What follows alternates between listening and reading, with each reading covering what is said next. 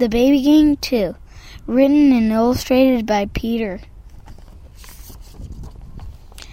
Dedication page. I would like to dedicate my story to Kevin because he's my friend and he likes to play with me a lot. And he's like to tell me stuff about his vacation and he's one of my best friends. Once upon a time there was a there was four bongo babies on and they were on a plane going to Africa near Tanzania where their enemy Cuckoo Jack lived. Okay. He really was a lion in disguise as an evil sorcerer that could transform into a lion. They finally landed in Tanzania. Ooh, I could take a hot bath in here, said Kerr, one of one of the bongo babies, or I could cook hot dogs in here with no oven.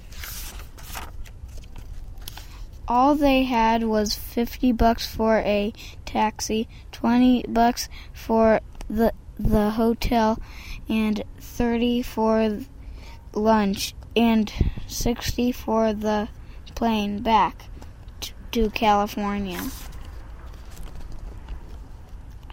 They saw Cuckoo Jack.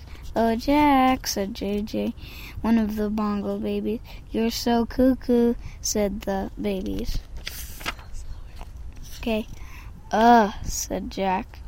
Roar, um, Jack said in a shaky voice. I'm going to get you someday, said Jack. Then came a huge toilet attacker. A toilet attacker is a huge toilet that attacks everything in sight. Okay. Ah, screamed the babies. Even Cuckoo Jack screamed with the babies. Th- this appeared out of no out of nowhere. It looked like a huge snake and, and or a huge tiger. What was that? asked Kerr. Now let's get Jack, said JJ. Then JJ jumped onto Cuckoo Jack's head, and then Kerr went under, no, went for the, his feet, and Joey went for the, his stomach. Then they turned. Then he turned into a lion. They still fought the beast. They killed him. Uh oh, said JJ. His army was attacking. Okay. His army was ghosts and phantoms that killed everybody. Then they blew up. Then the, then they saw Kerr. I got trapped under them, said Kerr. I found dynamite and under their feet and I found a match and I lit it um, and they blew up the end. About the author. I am Peter. I like to skateboard.